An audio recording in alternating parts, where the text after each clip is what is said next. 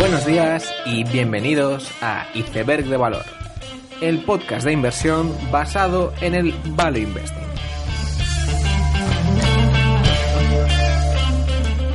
Bienvenidos a los seguidores de las compañías distribuidoras, bienvenidos a Iceberg de Valor. Quizás una de las noticias más importantes de la semana es que Coca-Cola ha comprado Costa, Costa Coffee. Y, bueno, esto es em, una noticia importante porque es la primera adquisición de Coca-Cola en el segmento de em, bebidas calientes y Costa no deja de ser la, la compañía que mayor competencia hace a Starbucks. Es una compañía que crece menos, pero que eh, está claro que de la mano de Coca-Cola pues sí que puede hacer mayor competencia a Starbucks. Y, y bueno, para mí lo, interesante también es el precio, que se ha pagado 16,4 veces EBITDA, que, que, es bastante. Pero claro, em, las perspectivas de expansión internacional son bastante altas de, Costa Coffee, así que Coca-Cola intentará aprovechar eso mismo. Aún así, quizás lo más importante o lo que más interesante me parece a mí es lo que queda de, lo que era Costa Coffee, de, de Whitbread. Whitbread es una empresa que, mm, además de Costa, tiene hoteles, que es el Premier Inn, y luego otros negocios más. Y después de, creo que son 3,9 mil millones de libras, pues bueno, la compañía tiene creo que 7,5 de capitalización. Y, y una vez de que se dé esto, solo quedará el tema de hoteles, que tampoco es muy atractivo per se pero al final todas estas situaciones, sean spin-offs, fusiones, eh, esta es una especie de spin-off también, puede ser interesante porque el que tenía Whitbread y le interesaba Costa, pues seguramente ese, accionista venderá. Eso significa que los activos core de Whitbread, o sea, los hoteles, eh, haya una oportunidad de que se queden infravalorados y que haya una oportunidad con la futura spin-off de Costa, la, futura compra de Costa por, por Coca-Cola. Además, lo que sí que es interesante es que Whitbread ya quería hacer un spin-off de Costa Coffee para centrarse en el negocio de hoteles y expansión en, en Alemania eh, porque bueno, es un modelo que tienen muy, muy desarrollado en Inglaterra, pero bueno, lo quieren llevar a, Alemania. Entonces, bueno, eh, ahora mismo pues no está claro cómo va a quedar todo, pero una vez de que mm, se haga la transacción, pues hay potencial de que, de que haya alguna buena oportunidad en, en Whitbread. Por otro lado, Berkshire ha invertido en, en Paytm, que es una especie de PayPal, una especie de monedero y, compañía de pagos digitales en, India, y ha sido un movimiento un tanto inesperado, ya que siempre Warren Buffett había dicho que a él no le gustaba la tecnología porque siempre había cambios muy rápidos.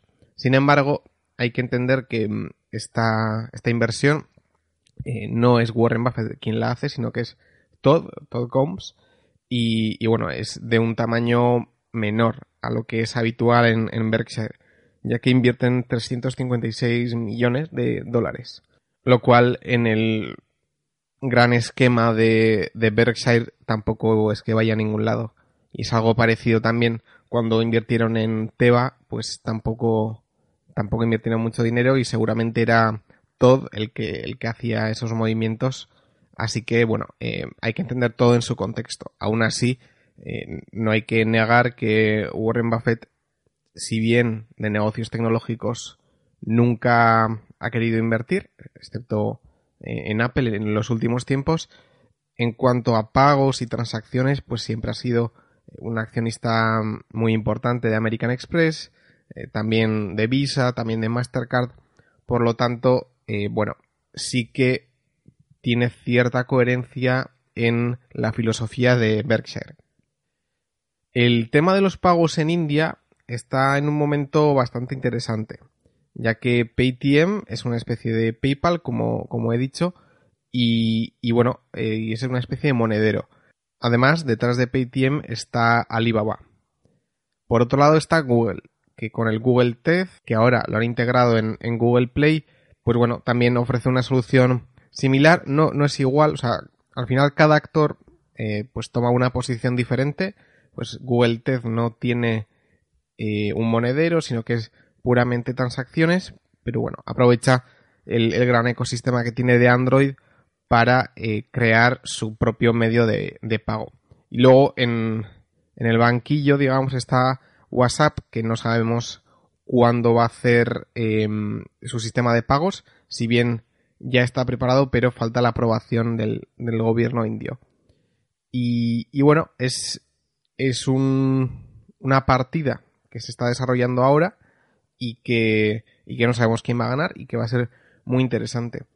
Y, a mí de, de, esto me parece interesante la reflexión de Google que yo veo que mm, Sundar Pichai, que es el CEO de Google, y que, hombre, de alguna forma se podría decir que antes estén, estaban Sergey y, y Larry Page, y bueno, ahora el CEO es una persona que no es el fundador, no tiene acciones, y se podría ver esto como bastante negativo. Sin embargo, a mí me recuerda más al caso de, de Tim Cook en, en Apple que, que, otra cosa. Es decir, en, en Apple, pues eh, Steve Jobs falleció y luego Tim Cook pasó a ser el CEO. Y eso se podría ver como algo muy negativo, ya que Tim Cook ni era el fundador, ni, ni era nadie, ni tenía acciones o muchas acciones. Sin embargo, ha resultado ser un, un CEO muy muy bueno. Y sin tener la creatividad o, la invención de Steve Jobs, sí que ha sabido hacer mm, de forma muy eficiente, eh, bueno, pues eh, explotar sus productos como el iPhone y, otros. Y, de alguna forma, en Google, creo que yo veo bastantes paralelismos con Sundar Pichai y, entre Tim Cook, ya que Em, bueno, están posicionándose bastante agresivamente en India, en medios de pago, algo que Google no, no ha solido hacer. Además, pues bueno, está todo el tema de China que lo están intentando mucho y que por otro lado veo que, em, que YouTube se está monetizando a pasos muy muy rápidos, algo que, que no ocurría em, hace unos años. Y, y, bueno, al final sí que la idea general es que mm, los fundadores son los mejores CEOs que puede haber y eso tiene gran parte de verdad. Sin embargo, parece ser que mm, un ingeniero con bastante ambición puede funcionar bastante bien como sucesor. Y, es lo que yo veo en, Google y, en Apple también. Pasando ya al tema de este episodio, quería hablar de distribuidores, ¿vale? De distribuidores de material MRO, que es de mantenimiento y de reparación. Y este es un tema que mm, siempre sobrevuela mi, cabeza porque soy cliente de esta industria y veo bastantes déficits y, bueno, bastantes oportunidades para que se creen modelos de negocio que, que triunfen.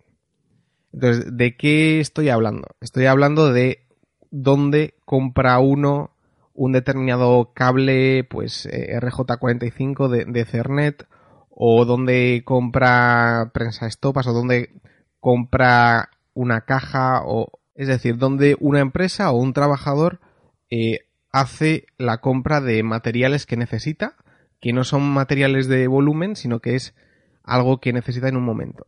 Y yo lo que veo es que em, ahora mismo el mercado está bastante fragmentado y hay proveedores mm, muy pequeños o verticales. Es decir, em, pues bueno, hay un proveedor que mm, te da rodamientos y probablemente ni tiene página web ni tiene nada. Simplemente, pues bueno, ha sido desde siempre el proveedor de rodamientos y, y bueno, les escribes un correo y te dicen el catálogo que hay, hay un catálogo en PDF y les pides una oferta, te dan la oferta, etcétera. Es un proceso tremendamente ineficiente y, que se mantiene, pues, gracias a que lo hacen bien, pero eh, no deja de ser eh, un proceso que no puede ir a más y si hay algún actor mm, que, que, haga más eficiente eso, pues debería ganar esa partida. Y eso pues eh, pasa con los rodamientos, pasa incluso con los tornillos, cables de diferentes tipos. Y si bien hay eh, páginas web, como pueden ser Farnell, RS, etcétera, pues muchas veces se dice, bueno, pues los cables se compran de esta página web, eh, los tornillos aquí, es decir, hay una especie de know-how acumulado de dónde comprar cosas. Sin embargo, mi feeling o mi sensación es que eso, con el paso del tiempo, se debería crear una tienda online que sea, pues, eh, one-stop shop de, cosas eh, de MRO, de, mantenimiento o cosas de ingeniería, cosas mecánicas y, eléctricas. Y eso debería, em, bueno, a todos estos proveedores que funcionan con catálogos y comunicación por mail o tiendas físicas, pues a esos actores les debería comer eh, la cuota de mercado. Además, una cosa que me parece interesante en, este mercado es que el precio no es el factor más importante. El factor, al final, si tú quieres un cable, un componente concreto, lo más importante es que esté. O sea, que esté en donde lo buscas. Y el segundo factor más importante es que te lo traigan rápido y te lo traigan a tiempo. Y, luego ya está el tercer factor, que es el precio, pero que realmente eh, te da igual. O sea, pagar 20 euros o 60 euros es, irrelevante. Por lo tanto, sí que tengo em, cierta sensación de que hay poder para subir precios si se crea una compañía que, haga esto. Además, muchas veces eh, en tu pedido tú quieres comprar varias cosas. Puedes querer comprar unos tornillos, además una caja para llevar todo, una electrónica, un Arduino, unos cables, lo que sea y, siempre va a haber un, cuello de botella que será el elemento más raro. Entonces, si tú en una tienda tienes el catálogo más amplio, probablemente todos los demás elementos que serán más commodity, pues también los hagas en esa tienda, si bien esos elementos commodity también estaban en otra y quizás a, mejor precio incluso. Entonces mi hipótesis es que se puede generar un círculo virtuoso con un catálogo amplio y un buen servicio.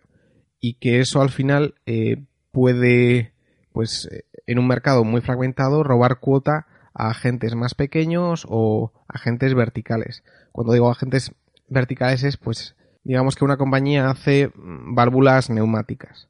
Normalmente esta compañía pues venderá esas válvulas desde su propia página y serán productos todos de su catálogo. Sin embargo, lo que es interesante es eh, que un distribuidor eh, pueda aglutinar pues válvulas de diferentes eh, fabricantes y así poder ofrecer toda la gama de productos y eso poder verlo desde un único distribuidor. Por lo tanto, la consolidación podría venir desde dos vías. primero, la tienda física típica que no tiene página web y, bueno, que funciona gracias a, vínculos personales muchas veces, gente conocida que compra ahí, y luego están los, las compañías que hacen los propios sensores e intentan venderlo pues de su propia página web. Sin embargo, pues eh, es una página web muy ineficiente, no tiene eh, un, carro de compra ni nada. Por lo tanto, hay una posible consolidación en estas dos vertientes. Además, es interesante que en esta hipótesis, pues planteo que un actor pues, online en gran parte y que tuviera un gran catálogo podría ganar cuota de forma bastante predecible. Pero claro, y además es posible que por similaridad con Amazon pudiera estar infravalorado por el miedo de que Amazon entrará a esa industria. Eh, sin embargo, yo sí creo que no es tan fácil que Amazon pueda crear una tienda de MRO, de mantenimiento y reparación y de todos estos elementos em, que sea mm, útil para el usuario, ya que habitualmente, eh, y, voy a comentar diferentes compañías, mm, estas páginas web suelen tener muchísimos filtros, es una búsqueda muy muy especializada que yo no veo que coincida con el modo en el que Amazon funciona ahora mismo.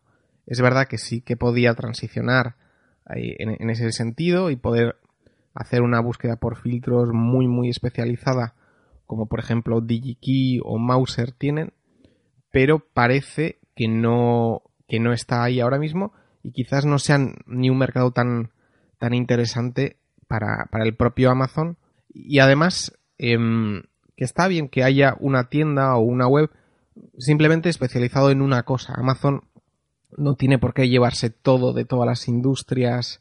Eh, vamos, o sea, no, no tiene por qué arrasar con todo, sino que tiene sentido que haya tiendas o, páginas web centradas en un determinado nicho que puedan prosperar aún existiendo Amazon.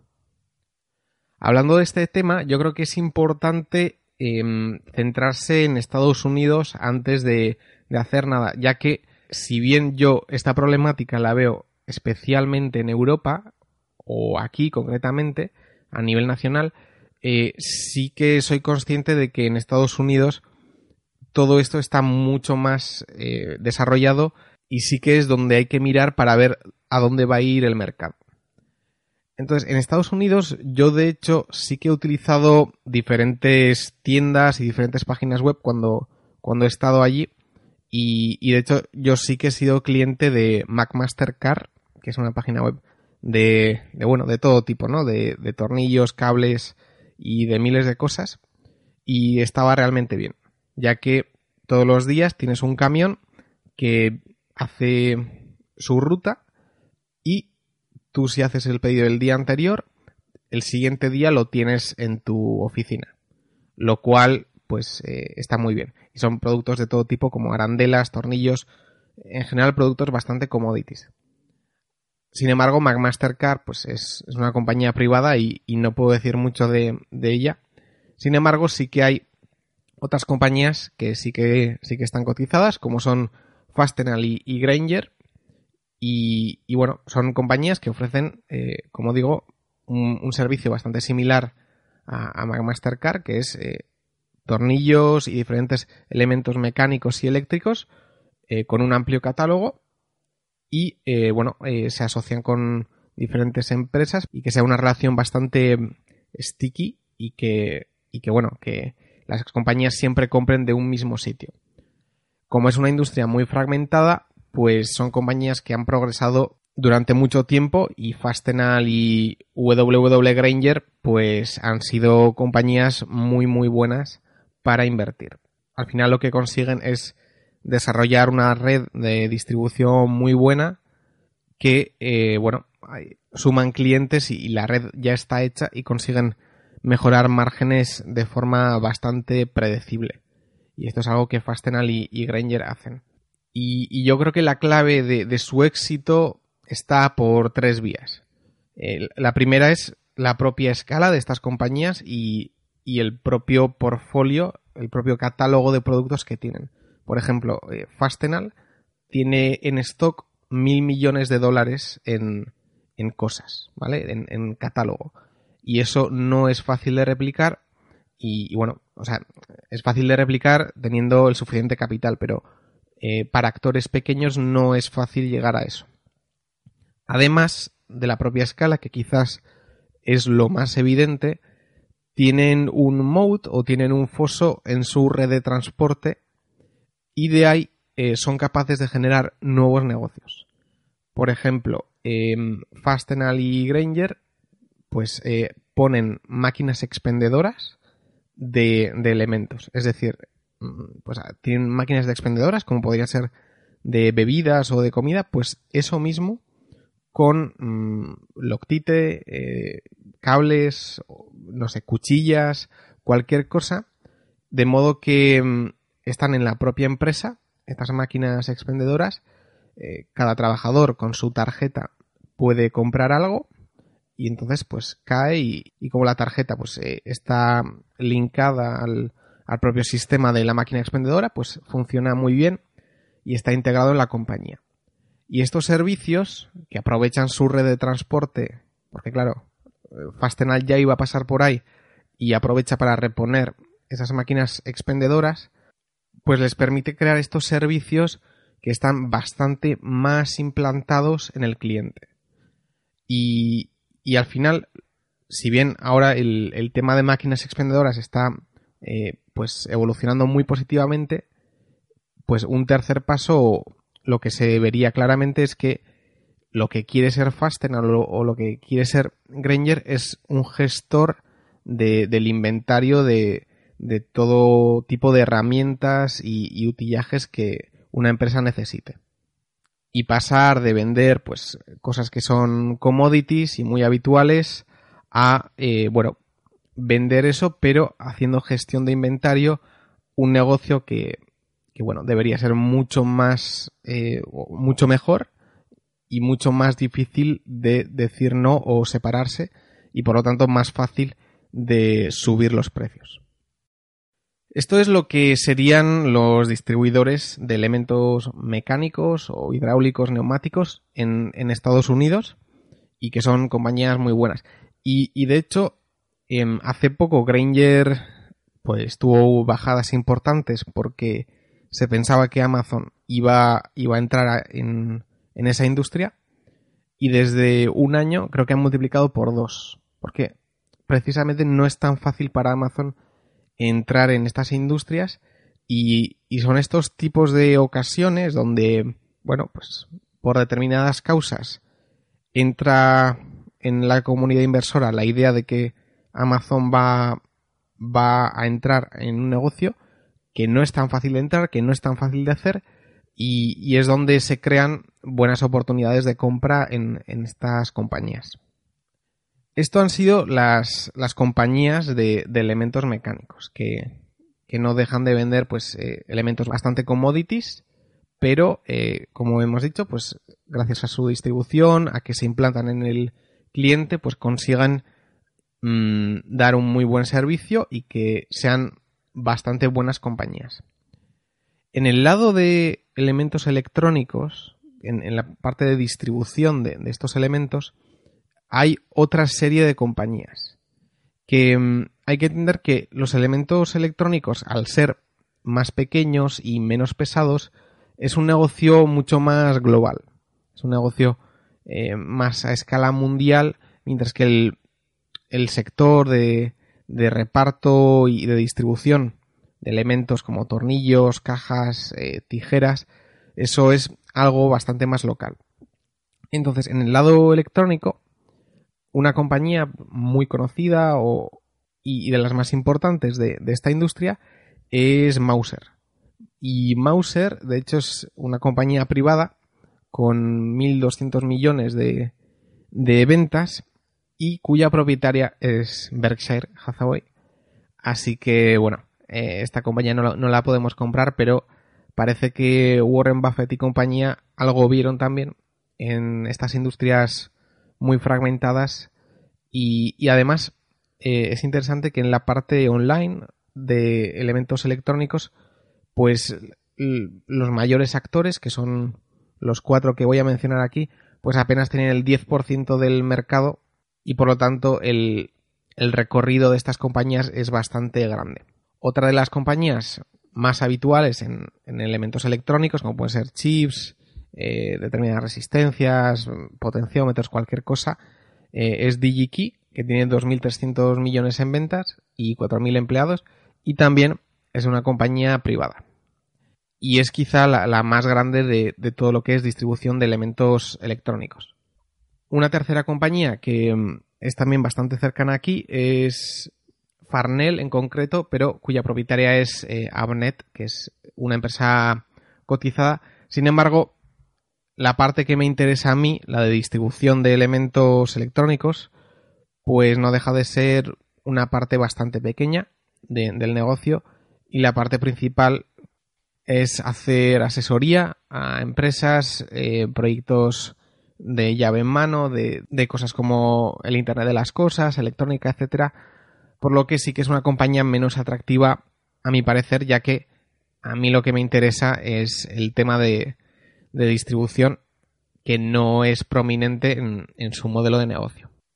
Y la última compañía en este sector de electrónica es Electrocomponents, que bueno, tiene 1.700 millones de libras en ventas, 6.200 empleados y quizás es la empresa que más me ha gustado en el sector, ya que ve muy claro la, la oportunidad que existe, que es, como he mencionado, el de poder eliminar pues tiendas físicas, clásicas y tradicionales que no tienen un servicio online, que bueno, subsisten hoy en día gracias a relaciones personales y, y bueno, con el tiempo eso poco a poco eh, se debería ir erosionando y los canales online deberían ir ganando.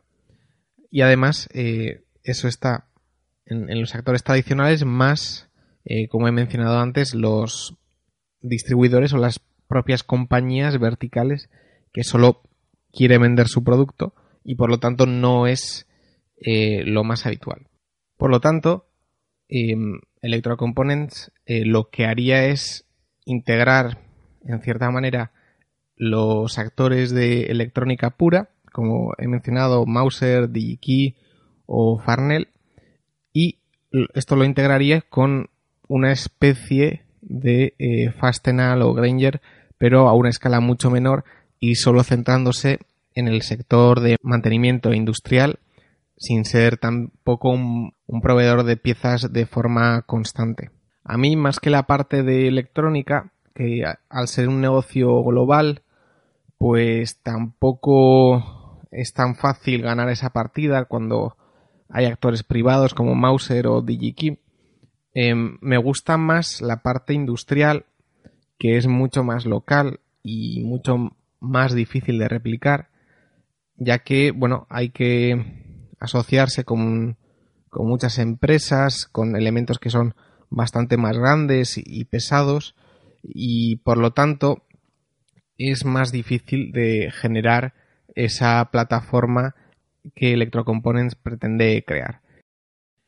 Y eh, bueno, precisamente con, este capítulo lo que quería hacer es eh, este repaso a todo lo que es mm, distribución de, elementos en tanto área industrial como de mantenimiento y electrónica. Y la conclusión es que, bueno, en general son siempre mercados fragmentados donde eh, Estados Unidos sí que está más avanzado en, en sistemas y, en compañías, y compañías como Fastenal o, Granger sí que están mucho más implantadas y lo hacen mucho mejor que, que las europeas, y se centran en todo lo que es más suministro industrial y mecánico que sí es algo más regional.